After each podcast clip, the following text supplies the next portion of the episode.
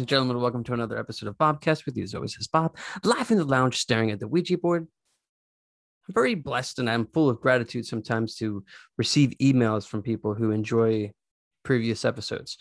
Jenny uh, Fritz has been on the show several times, and uh, a few days after the latest episode, I received a message from tonight's guest, and um, I'm always in the mood to talk about empowerment. I'm always always in the mood to talk about mindset. I'm always in, in the mood to talk about becoming your best self. You know, I haven't been doing this podcast for so long because I, I feel like podcasting in general is like it's almost therapeutic. It's free therapy. You can tune in each week. I don't charge you any money. You could listen to me interview people and maybe pick up little bits of factoids about life that could help you live a better one.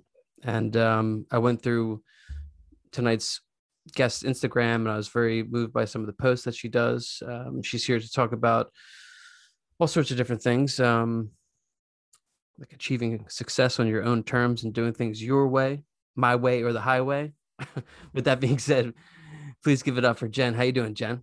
Good. Thank you so much for having me. I love that intro. so Conshy Coaching, it's like so catchy, right? So I grew up in Conshy. It's very confusing for uh, for me because I was like in the White Marsh Conshohocken area, but I identified with Conshy. How do you identify with Conshohocken? So live here right now. Um, love it. I'm not from here originally, but Conshy just feels like home.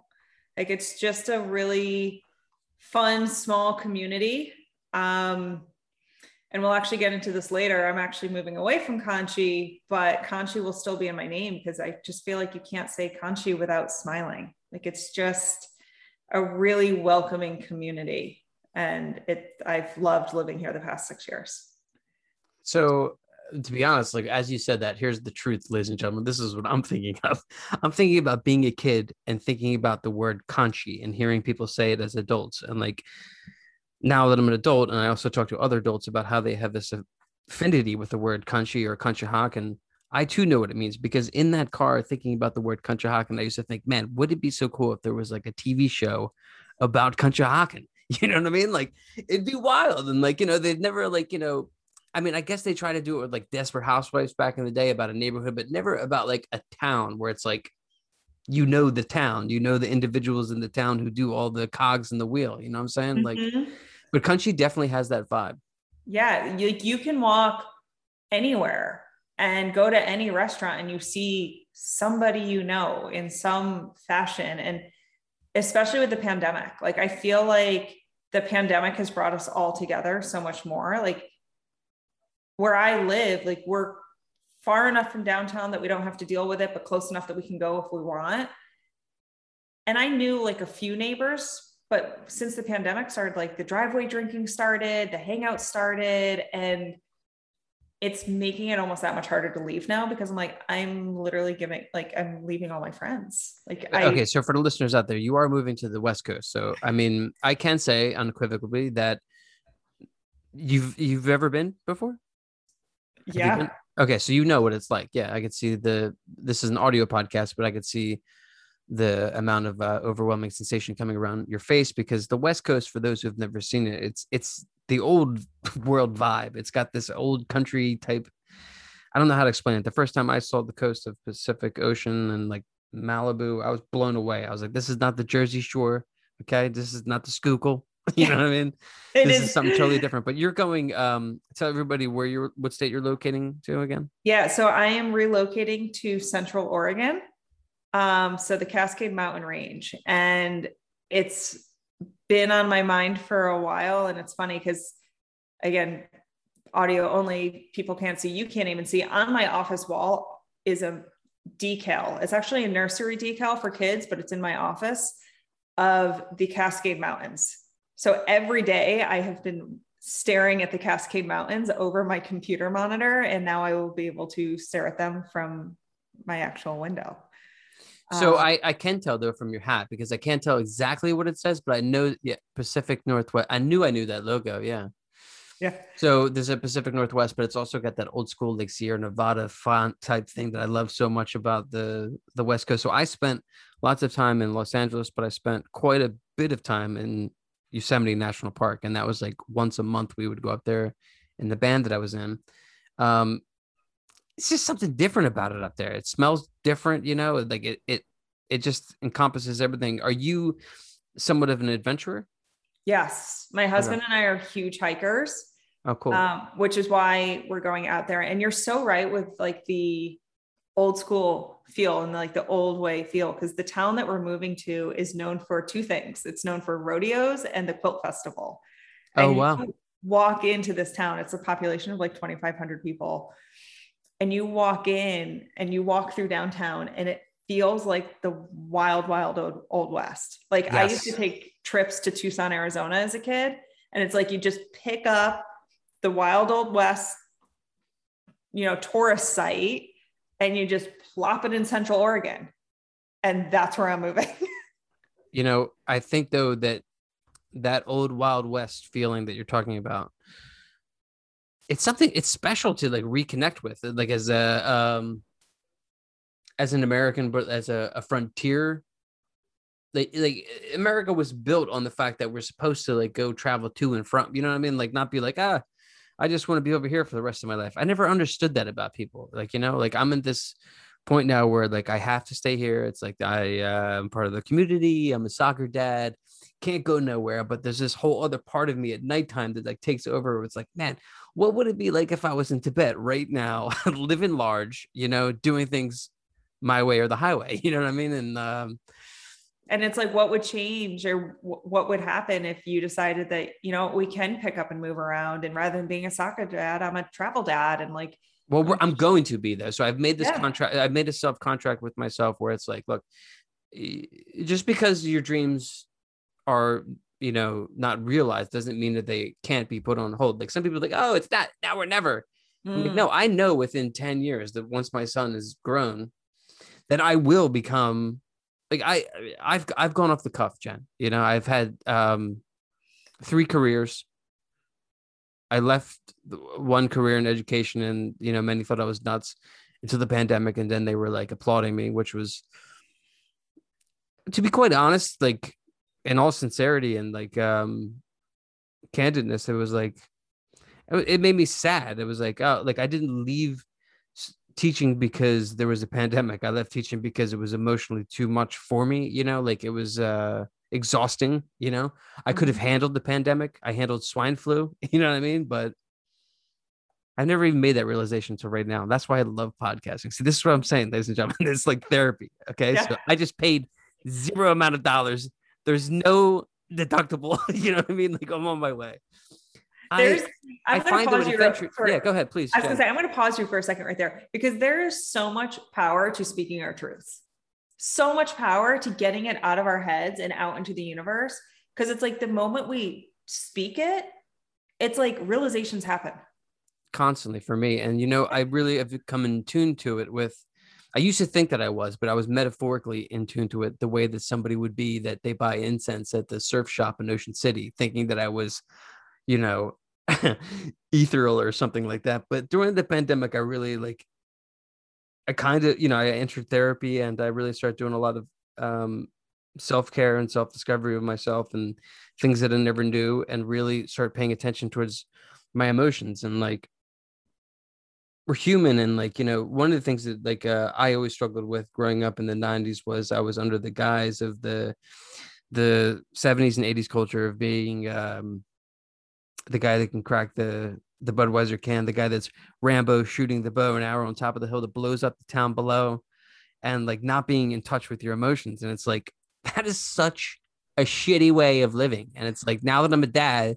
I constantly talk to my son about like, so how you feeling? You know, how did it make you feel when so and so did something? And like that to me is like the greatest discovery for me because also too it's like I just eh, like eh, like you know identi- like I was thinking like recently like why did I why do I feel that way?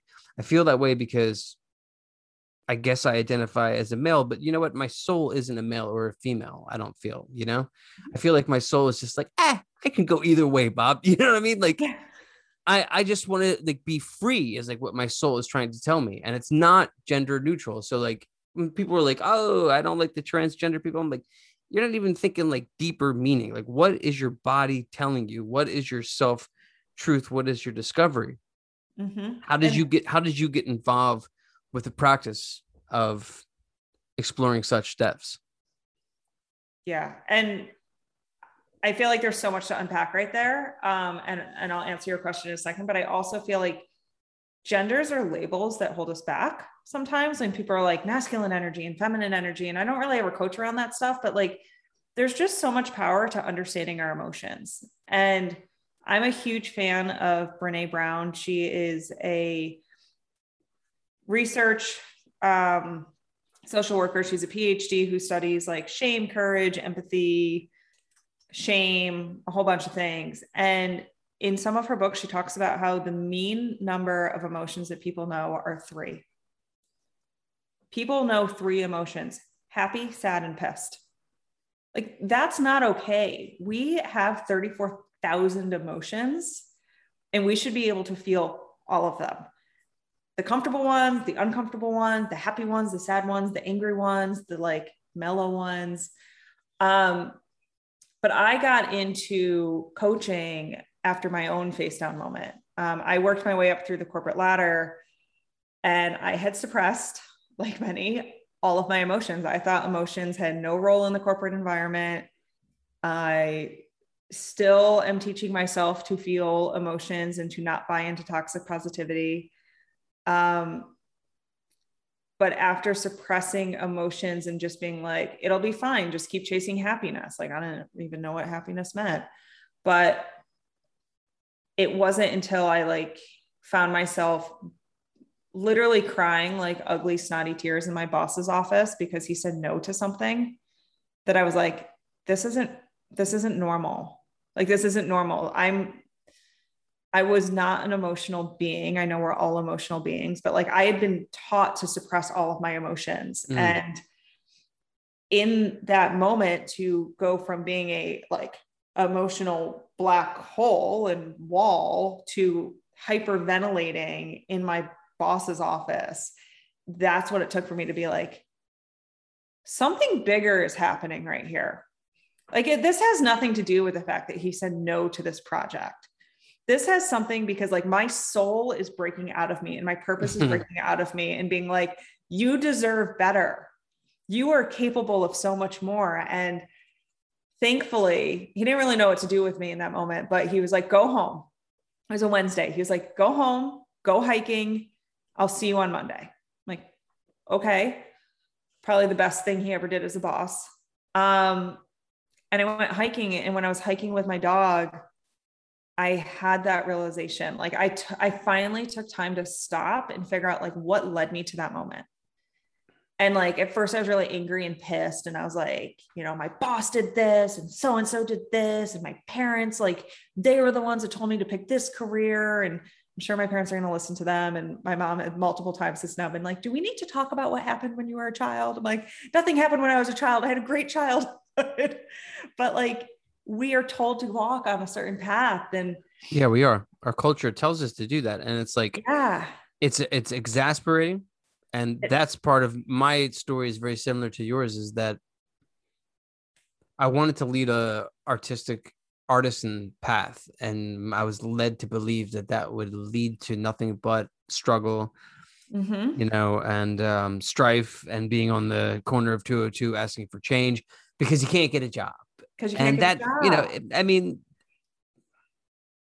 yeah so I don't, so it's weird so like we are not allowed anymore at all jen to feel the naturalistic process of becoming one with nature. So that's where we yeah. got off course completely.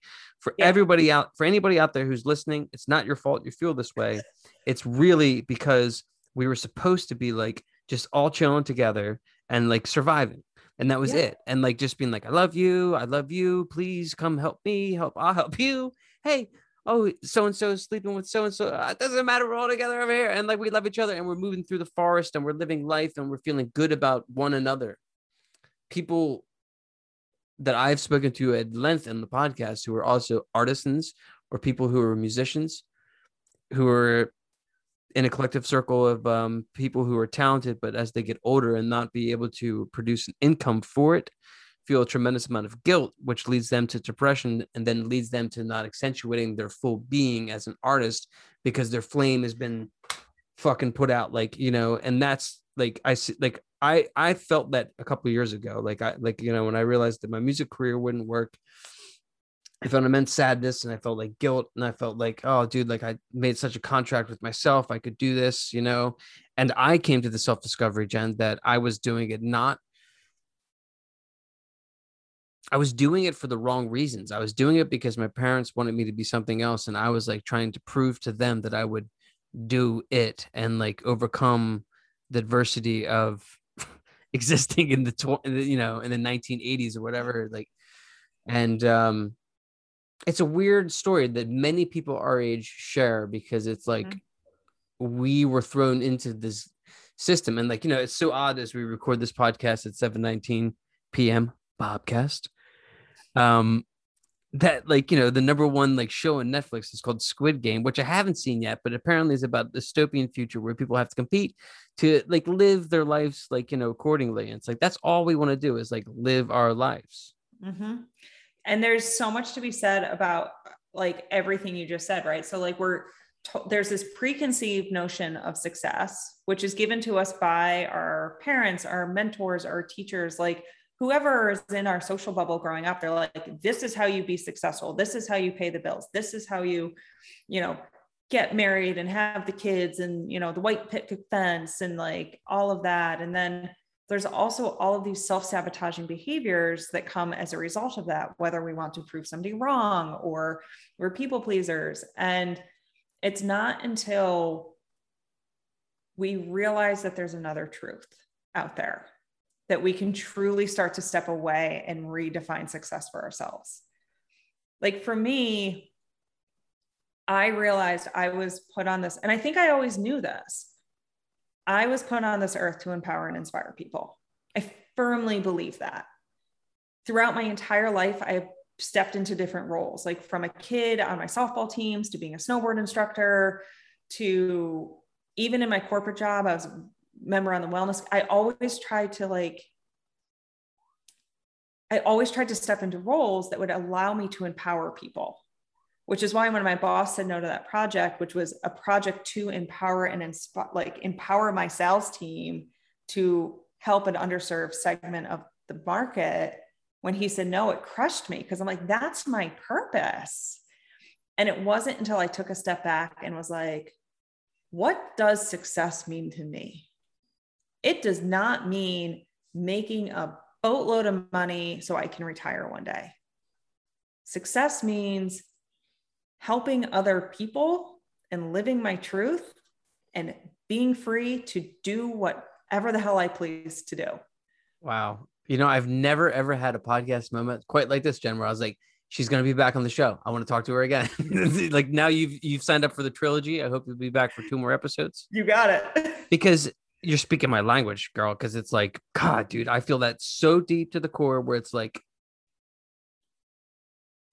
how you treat people matters and like it's such an important part of life that people are like, ah, I don't give a fuck ah, about me. Oh, my generation. This is me. I'll do what I want. Oh, oh, I got an app. I'll do this, you know. And like, I know it's so easy to be distracted, but it's like that is the major temptation of our time. That is the major sin if you're a religious person out there is like looking down and then not looking at other people potentially to help. You know what I mean? Like, I I, I say you have to help people and you have to like have faith still in humanity and you have to like in, in, engage with it you know um, i had a new neighbor move in and i showed him around town and i took him to the norristown farm park and i hadn't gotten a compliment in a while jen that like uh like you know how like you know like you go about life sometimes and like you're like oh yeah i forgot like people get like say nice things about you and it makes you feel a certain way and he was like wow i never you, you i noticed that you say hello to everybody that comes by and i'm like yeah I just do. And like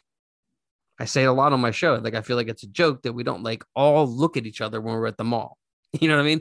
Or if you're at line of Chick-fil-A or whatever you're gonna be, like, you know what I mean? Like, why not acknowledge each other's presence by like it's just weird. It's, it's like, like we're you're not, on an elevator and everybody looks to the ground. It's like even before the cell phone, hi. they did. It's like like I get it a little bit with the pandemic, right? Like we're all socially awkward. If you weren't socially awkward before, you're very socially awkward now. And if you were socially awkward before, I don't know what you're doing right now. But like nobody looks at each other. Nobody says nobody. hi. Yeah. It's like, Yeah.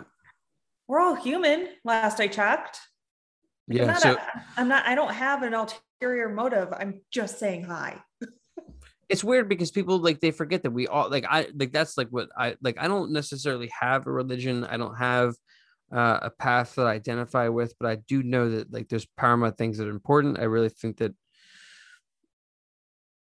even your worst enemy could be you in another life. You know what I mean? And like some people tend to think that reincarnation is like, oh, I'll be back as a snake, I'll be back as a butterfly, bada bing, what a, you know, oh, hop along case of teach. But you know what I mean? Like that's not the case sometimes. What if it's like every person on life is a life that could be lived? Like I heard that once in a Buddhist like philosophy. It's like if you go to the airport and you see like this regular old guy walking down, like that could be you in another life. But what if that is you and like you're destined to live everyone's life? Like I'll be you, Jen, you'll be me. Mhm. We'll be Jenny Fritz at one point. You know what I mean? Like we'll jump around. We'll be like, you know, James Gandolfini at one point, like whoever you want. You know what I mean? Like, and I think that that makes sense to me. Sometimes it's like, oh, like yeah, like if you live that life, like you're not like thinking about like you know bad things. You're not you're like altruistic, and you're not like you know somebody that's like anti-Semitic or like you know hating on somebody because of their sexual identification like that i god it's so exasperating when that still comes into like public view. It's like that shouldn't exist no more. It's like Totally. we're, we're humans you know like we have impulses. And what's what's really crazy is and i talk about used to talk about this in one of the group coaching programs that i did um, is one of the core things that i coach around is acceptance. And when you look at the political spectrum right? Both ends of the right and the left side the extremists on both sides are actually very much the same person. They are operating from a state of fear and they are trying to control everything that's happening because they are so afraid. And it's crazy when you start to think like holistically, because you think like, oh my God, like extreme lefts are so different than extreme rights. But I'm like, they're not. We're all human. We're all afraid. We're all afraid of something being taken away from us. And it's just how extreme are we willing to be to protect ourselves? And how open minded are we willing to be to see, is there another way to look at this? Is there another way to accept people? And when you look at acceptance, and I always use politics as the way to explain this because you can accept somebody for having a different opinion. You don't have to understand them, you don't have to agree with them, but it takes a really big person to be like, I accept that we don't agree on this. I accept that you have a p- different position. And it's like, and if you, if the whole world can get to a place of acceptance, none of that shit matters anymore. for one day like you know like all it would take is like one day of it like ah i'm cool we don't have to fight and like you know like the whole idea of like killing somebody like god dude like what is up with you know like i mean i've done like a lot of research um as to like what can cause people to go crazy and like stuff like that and i've had some friends be um committed some have gone to jail and like they've done some really uh deplorable shit and it's like what makes somebody go bad? And it's like it also goes back to my statement about like the reality that like some things are just cogs in the wheel and they're meant to be you know? Maybe it's meant to be that way so you react it- towards it in your life and then maybe later in that life can be like saved in another way. Like bad shit happens and like people all the time like used to be like i, I read this also i think it's a book called Conversa- conversations with god and there's a quote and it could be misquoted because you know my neighbor came over today with like a six pack and i was like i can't drink i got a podcast but i had one anyway. But i think the quote is um so god so like when god created like humankind like god had no clue like what a human was.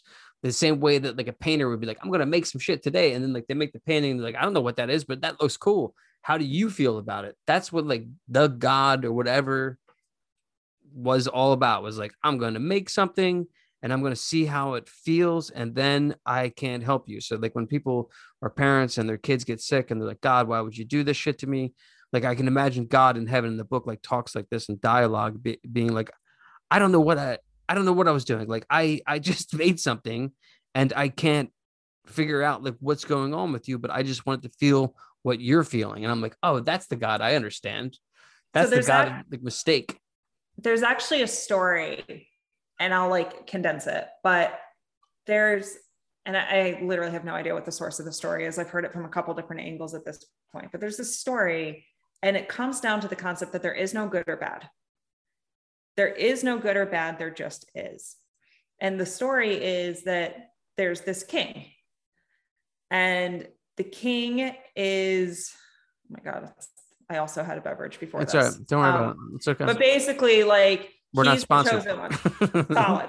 So he's like the chosen one, right? So, like, mm-hmm. he and his doctor dude go out into the woods hunting. And in the process, the king loses a finger. And the doctor's like, oh my god like this is so bad this is so bad like oh my and the king's like how do you how do you know? Like how do you know if it's good or bad? Like it just it just is. Um and like it goes on so like the king's missing a finger the doctor's freaking out. And then these like native people in the in the woods come and they're like oh my god it's the king it's the chosen one we have to capture him and they don't capture him because he's missing a finger and they're like, oh, he's wow. no longer the chosen one. He's not perfect anymore. And he like basically again, the doctor's like, oh my God. And he's like, see, there is no good or bad. There just is. Like you thought me losing a finger was terrible, but it's not. It just saved my life. And it's like, what would change if people didn't think about good and bad? Hmm. What if people just thought like everybody is doing the best they can and there just is? yeah that that's what i, I like i think that like most i mean like a like a story of self-empowerment i'm not sure if i share this yet or not. If i haven't repeated myself whatever you guys are with me. Um so i was at this job and this job was bringing me down. Like the employees were just mean to each other. I couldn't stand it. They were mean to me. I'm 41 i mean like i don't like i'm from a different generation I, and i got like soft i guess soft the quotation marks in my old age but like I like treating people nicely. These people were not nice to each other, and I just quit. I quit. I told the boss, I was like, "Look, man, you're cool, but like your employees, they suck. You're not here all the time. I got to deal with them, and they're just bringing me down." And he was like, "You can't do this. Like you're like the face of the company." I'm like, "I, I, I gotta tell you, I, I feel like I gotta go." And it was like the first time ever, ever, like, and I've been at the job for like two, three months I was already pretty much grandfathered in, whatever, you know. But like it was the impulse of my soul being like, you know, you're a piece of shit when you come home from this job. And eh, you know, like I used to hear that all the time back in the day, and I would never, I would never listen. But something during the pandemic when I had all that time to think to myself and like be like, oh, like this is my life. This is this is like how I have to like think now, thinking about what I want and what I really want is happiness quit the job. Dude was shocked. The boss was like, What? I thought we were boys. I'm like, We were, past tense. Five days later, he comes to my house and offers me a job editing video from home. I took it. And I never would have got the job working from home, being my best self, being at home for my family, cooking five meals per week. Okay. I do the laundry. I do all the chores because I am that guy. Okay. On both sides of the fence because I was a stay at home dad. And I know I got a lot of public fodder for that online because people are like, oh, he's soft, he's this, he's that. But guess what? It takes a real man, or excuse me, a real human being to raise a human. Do you know what I mean? And like be there presently. And mm-hmm. like I just my, my soul, like as I got older, was like, nah, nah, nah, nah. I'm in charge. I want to live. Yeah. You know? And like some people just need that wake up call. They're like, how do we get there, Bob? I don't know. I don't feel, think as free as you. I don't think as free as Jen. You know, like what, what can I do? And it's like, you really got to start by like sitting with yourself. And like, I think meditation's a great start. What do you, what do you think? That um, meditation's a little deep for some people. It literally comes down to believing you're worth it and setting a damn boundary. Yeah. You set a boundary. You were like, this job is no longer serving me. It is draining my energy. I'm going to set a boundary around my time and my energy. And I'm going to quit. And Yeah, if you hadn't stood up for yourself and if you hadn't set that boundary and said, I'm better than this, Yeah, it's a great feeling. It's a great feeling, everybody out there. And I was like, nah, nah, not today. yeah. And it's like, and it's so funny because people all the time, they're like, well, how, how do I do? I'm like, you say no. Mhm. Like, yeah, yeah, yeah, but how? I'm like, that's how. You you say no. You if somebody asks you to do something and you don't want to do it, So why? Okay, no. so Jenn, here's a great question I would like to ask you. And like, this podcast has been so free flowing. By the way, I don't know if I've asked many questions because we have just ideas that are like the same, um, which is fun. I don't know if there's a name for that, but my assistant he quit too a long time ago. Um, oh, I lost my train of thought. Oh, it was a good one too. See, this is what happens when. boundary, saying no. Oh yeah, why does people not? Okay, like what? When did people go so wrong off the path of self-importance, self-happiness, that they say yes to things they really want to say no to all the time? So there's there's a lot of deep shit here. Um, but at the end of the day, there's a there's a couple big things that I tend to see. One is we live in a hustle economy where being busy, being a hustler, those are that's seen as success. So even if people don't want to do it and know that they're burnt out, they like feel bad and feel like they can't keep up. You have the social media game where like everybody posts the perfect life on social. I know. like, well, they can do it. And like, well, no, they what you don't see is the box that they kicked out of the way and the screaming baby in the background and everything else. So there's there's the element of the hustle economy. There's a lot of people pleasing and fear of judgment. Um, but I feel I had this really deep conversation with another coach a couple weeks ago, and I was talking about how our generation really struggles with not struggles with, but like we're starting to feel empowered to get that work life balance. Um, I'm 35, so I'm technically a millennial, um, even though I'm on like the older end of it, but I'm still very much a millennial. Um, and I'm seeing that my generation is starting to be more empowered to take life back and to say, F the rules, F preconceived notion of success, because we see, we saw our parents who worked their asses off and saved for retirement just to lose it all in the 08 crash. And why would we, and we've been told from the time that we were babies that we're not going to have any social security to rely on. So we're paying into a system that's not going to pay us back. And we saw our parents lose out of everything. So we're starting to realize like we should live now. We shouldn't wait until retirement because we might not ever be able to retire. And then she's older and she was like, well, it actually goes back before that because her generation, basically, her generation is when both parents started to work Yeah. because it was the dad was working from home and all of a sudden the mom was like well if i want to if we want to give the the life that we want to give to our kids then i have to go to work too Oh my God, this is like a movie like frame in the beginning of like buying into the system. buying into the system it's society and it's it's society it's capitalism it's like Okay, Jenn, let's go even Yeah. deeper down the paradigm of reality here. And let me ask you a deep question, okay? yeah is this system created by Hmm. okay so the system has to be created by the subconsciousness i believe and the subconsciousness of being like i don't know what's going to happen to me when i die so i need order is that where it comes from or do you think that there's financial powers as other people have led on to believe at the back of the dollar bill that are subconsciously telling us to consume consume consume work, work, work, and buy into the endless 4OK lifestyle? Or do you think we do this to ourselves because yet we're so afraid of facing our maker?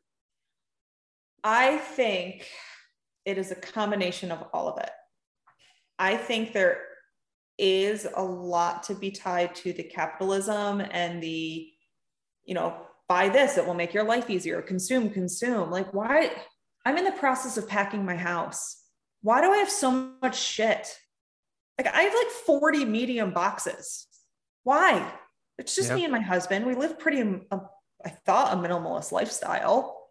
Apparently not. But I think because of the generations, right? Like generational, whatever, our subconscious, I'm going to go, you asked to go deep. We're going deep. Our subconscious brain or our conscious brain forms between the ages of seven and 10. Every single person's gremlin message or the inner critic message that says, I'm not good enough because forms between the ages of seven and 10, which is directly related to our upbringing.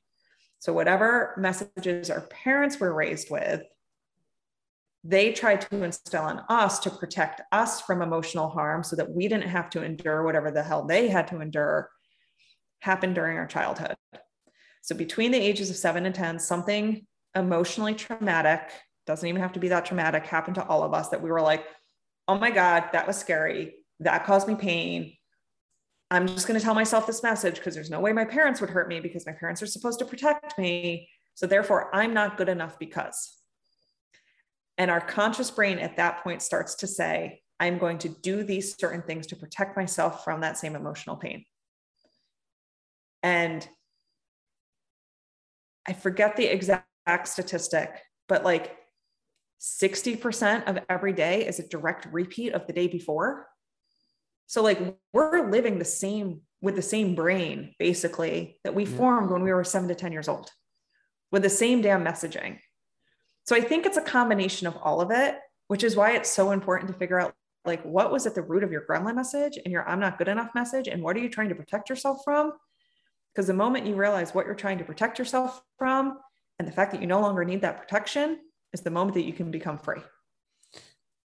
All right, so it's the 40 minute hour of the podcast, and this is where I get really real and tell people shit that they've never heard about me ever in 323 episodes. Uh, I am a child of emotional um, neglect. My mom had um, postpartum depression, and I don't really remember my mom. And then my mom had um, my brother, and when my mom had my brother, I was seven, and that was the emotional uh, a moment where like I realized that like I didn't matter no more and my PTSD and my emotional childhood neglect, my ECN, excuse me, um, is like that. And like uh, I, I've gone to therapy for it. I've gone to, you know, num- numerous different things and tried EMDR and like everything. And yes, I can never heard.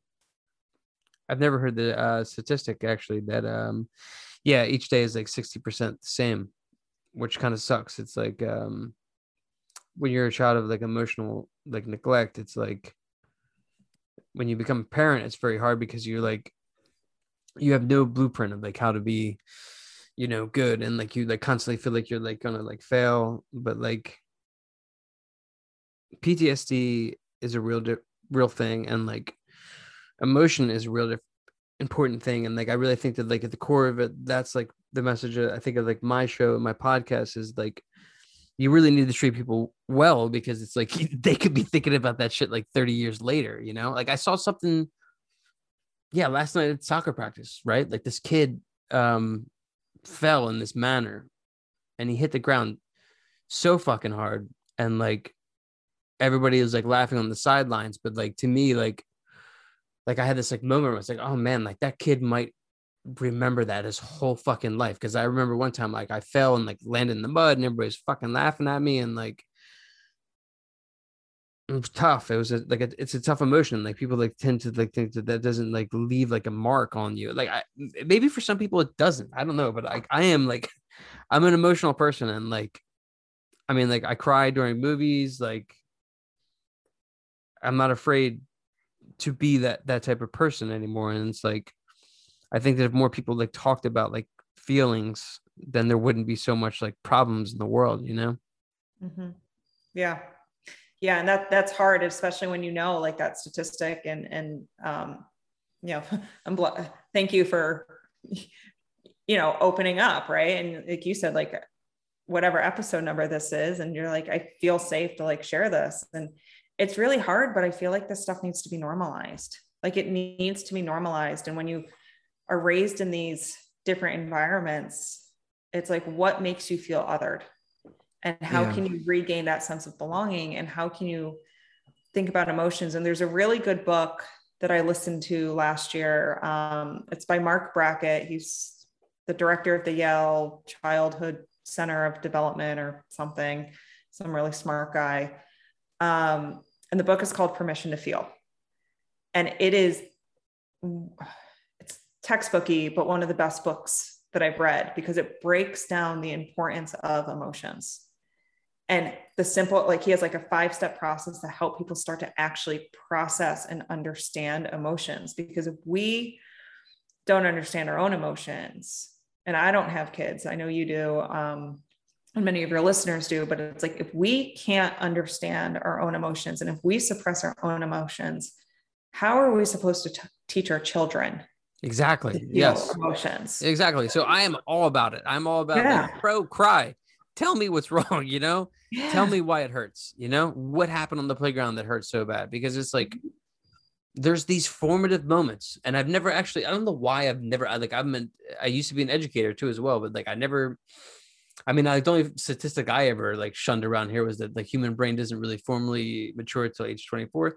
But I never thought about trauma and trauma being seven to 10 years old. And it's like there's these memories I have from seven to 10 that I like I don't I don't know everything about you, Jenn, but like I I think that you kind of feel the same that I do. It's like I meet some people sometimes and they're like, Oh, my life was so wonderful and Christmas was awesome and every holiday was like bada bing, bada bing, we love each other. Whoa. And like I just don't have that. And it's like I okay, so here's the thing that's even deeper, deeper into the 46 minute hour is that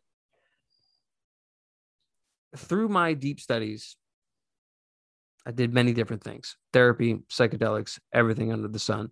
One of the things that I realized about myself is though, sometimes people want to be the victim. They want to, ah, I'm the one. It's me. I'm the one on the crime scene. I'm the one that's really hurt. It's me. Look at me. And then I heard this podcast one time, and I don't know the episode number and I don't know where it's at, but I know it was Duncan Trussell who led me on to hearing this fact that I looked up, and it is true that in the Tibetan Book of the Dead, there's this passage, and it's like explains basically in a nutshell like what reality and what reincarnation and what life is. And it's like you're in this like state of consciousness, and then bam, you're in this like massive field, this like battlefield of people, and everybody's fornicating, right? And you're looking around, and you're like, what's this? What's that? And then all of a sudden you're like, hey, over there, who are they?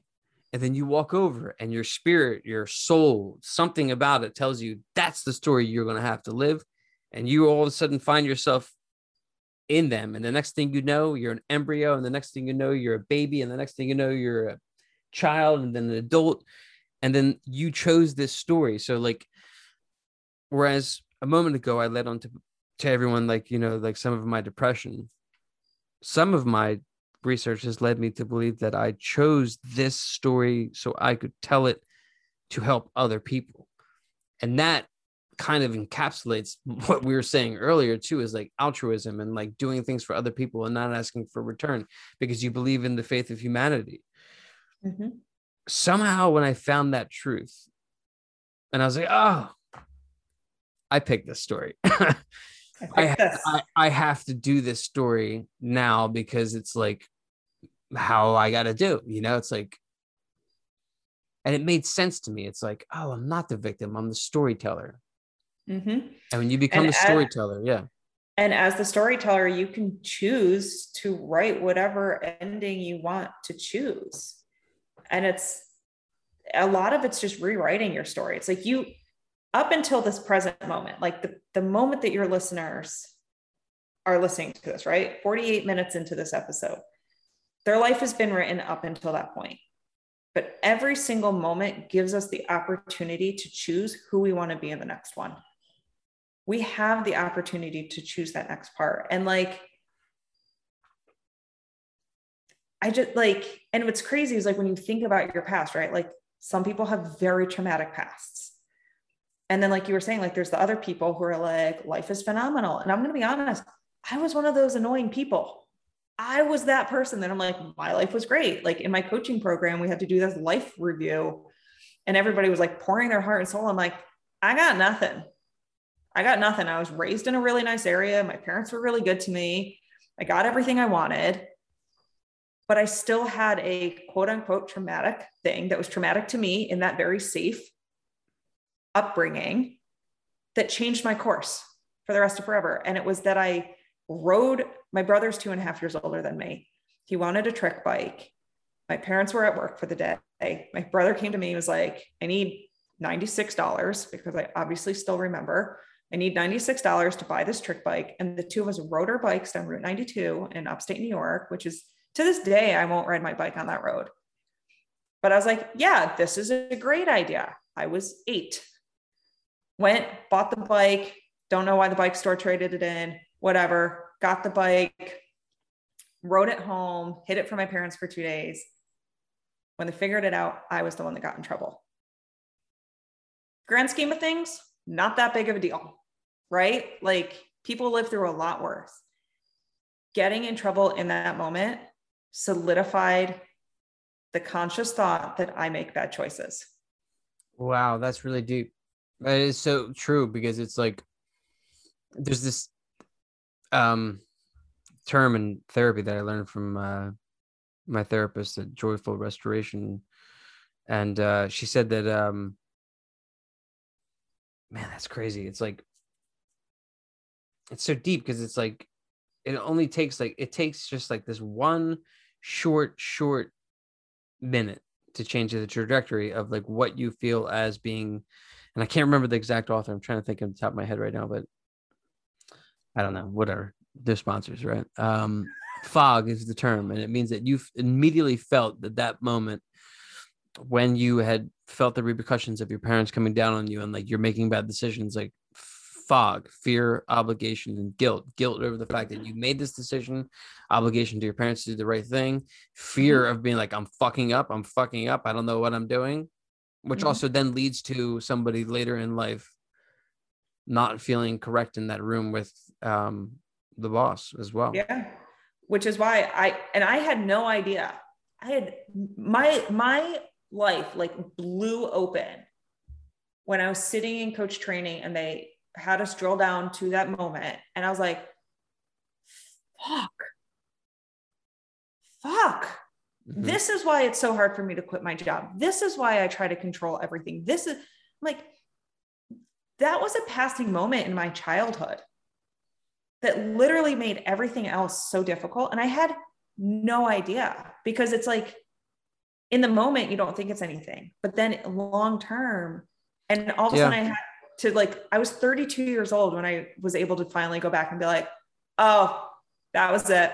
And of course, yeah. it's like, and it's our perception of it, right? Like, you just made me think of something, Jenn. So it's like, okay, so here's something I haven't thought of in 40, I don't know, 35. I don't even know how this. My parents entr- had to entrust me at one point with a key, right? And they're like, you're old enough now, you're getting off the bus, you got a key. And then I was down by a park and somebody pushed me into a bush and I lost the key. And my parents freaked out because they have issues with control and over compulsive disorder and all this sorts of other shit came down on me so hard and we're like how could you lose this key? How could you? And like dude it affected me hard. And then like after sleeping on it i woke up in the morning and realized oh my god he pushed me into the bush. Went ran down got the key out of the bush brought it back showed it to my parents and thought that like as i was running back with the key that subconsciously everything would be good again in fact it wasn't and wow, Jenn. So it's like, ah, wow. so that childhood memory of coming home, showing them that I had the key, and then being like, it's too late. You already fucked up. Then translate it into like my early jobs as a kid where I would have to close the register at the end of the night. And I used to have all this anxiety about counting the drawer up to a certain amount of money and then dropping off the deposit, thinking like, oh no, I'm not, I'm not going to deliver the goods. I'm not good enough. And like this wouldn't happen if we all lived in the woods. I don't think you can get like guilted or like, you know, shamed into being like, well, you didn't do your job out here in the wild, yeah. you know, like kumbaya, let's all work together. I know. Well, I mean, like we covered so much, and this has been a really great, great episode. So I'm definitely gonna have you back, and I know you're gonna move out to the west, and then you're gonna have even more profound things to talk about when you return to the podcast. But I can say at the end of this show, at the 54 minute hour, that this was the best. Um, how, how, how do I say? Okay, inquiry from somebody that I know that wants to be on the show. I've had other ones do it, and I can tell you that they sucked so bad. Like I'm like, do we even want to talk like about anything real? Like, are we going to talk about like you know what the the parental guidance system of America is and like what ratings of movies are? But I, I just want to say thank you so much for sharing everything um, tonight on the show. Thank you for having me. And seriously, like part of the reason I love your show is because it's it's real. Like I I used to have my own podcast and which might be why this flows and um, but I've been on so many podcasts where it's so rigid. I'm like, I just want to go talk to someone. I want to go talk to Bob. I don't, I, I had no questions to prep for. Like I had no scripted. I'm like, let's, I'm going to go on the podcast. We're going to exactly. talk. Like, let, who knows what the hell's going to come up tonight? Like, let's have fun. I was at dinner earlier tonight and like everyone's like, uh, so he meeting tonight. And I was like, I've never met her ever. And they're like, Do you have any questions? I was like, Nope. and they're like, Do you think that you'll be able to fill like 30 minutes? I was like, I don't know. I feel like uh what's that character on SNL that Pete Davidson plays? where he's just like, I don't know. I don't know. but yeah, sometimes like, you know, okay, so like to summarize, like, you know, this wonderful show that we just did, treat people with respect, also pay attention to the way that you talk to people because it can leave a lasting impression impression on some. And it's it's a sad thing but it's like the human condition really is about sharing it with one another and not looking down on your cell phone and you know taking time to get to want to know getting to want to know somebody for the want of getting to know somebody. Being in the woods and being like oh my god there's another tribe that lives like 100 miles away can we go see? Like that, we've lost that completely. And it's like, that's what I like about doing my show is that like people come and they like talk to me and it's like, we never would have met before until tonight. So I appreciate it. And thank you, Jenny Fritz, for the introduction because she's amazing. I know she's a veteran on your show and she yes. is literally the kindest person ever. So thank you, Jenny, for being who you are. She is. I'm going to put um, information down below for Jenn so you can contact her. I'm, I'm sure she's still going to be doing counseling no matter where she is on the planet. Um, once again, thank you so much, Jenn. My name's Bob, and this has been another episode of the Bobcast.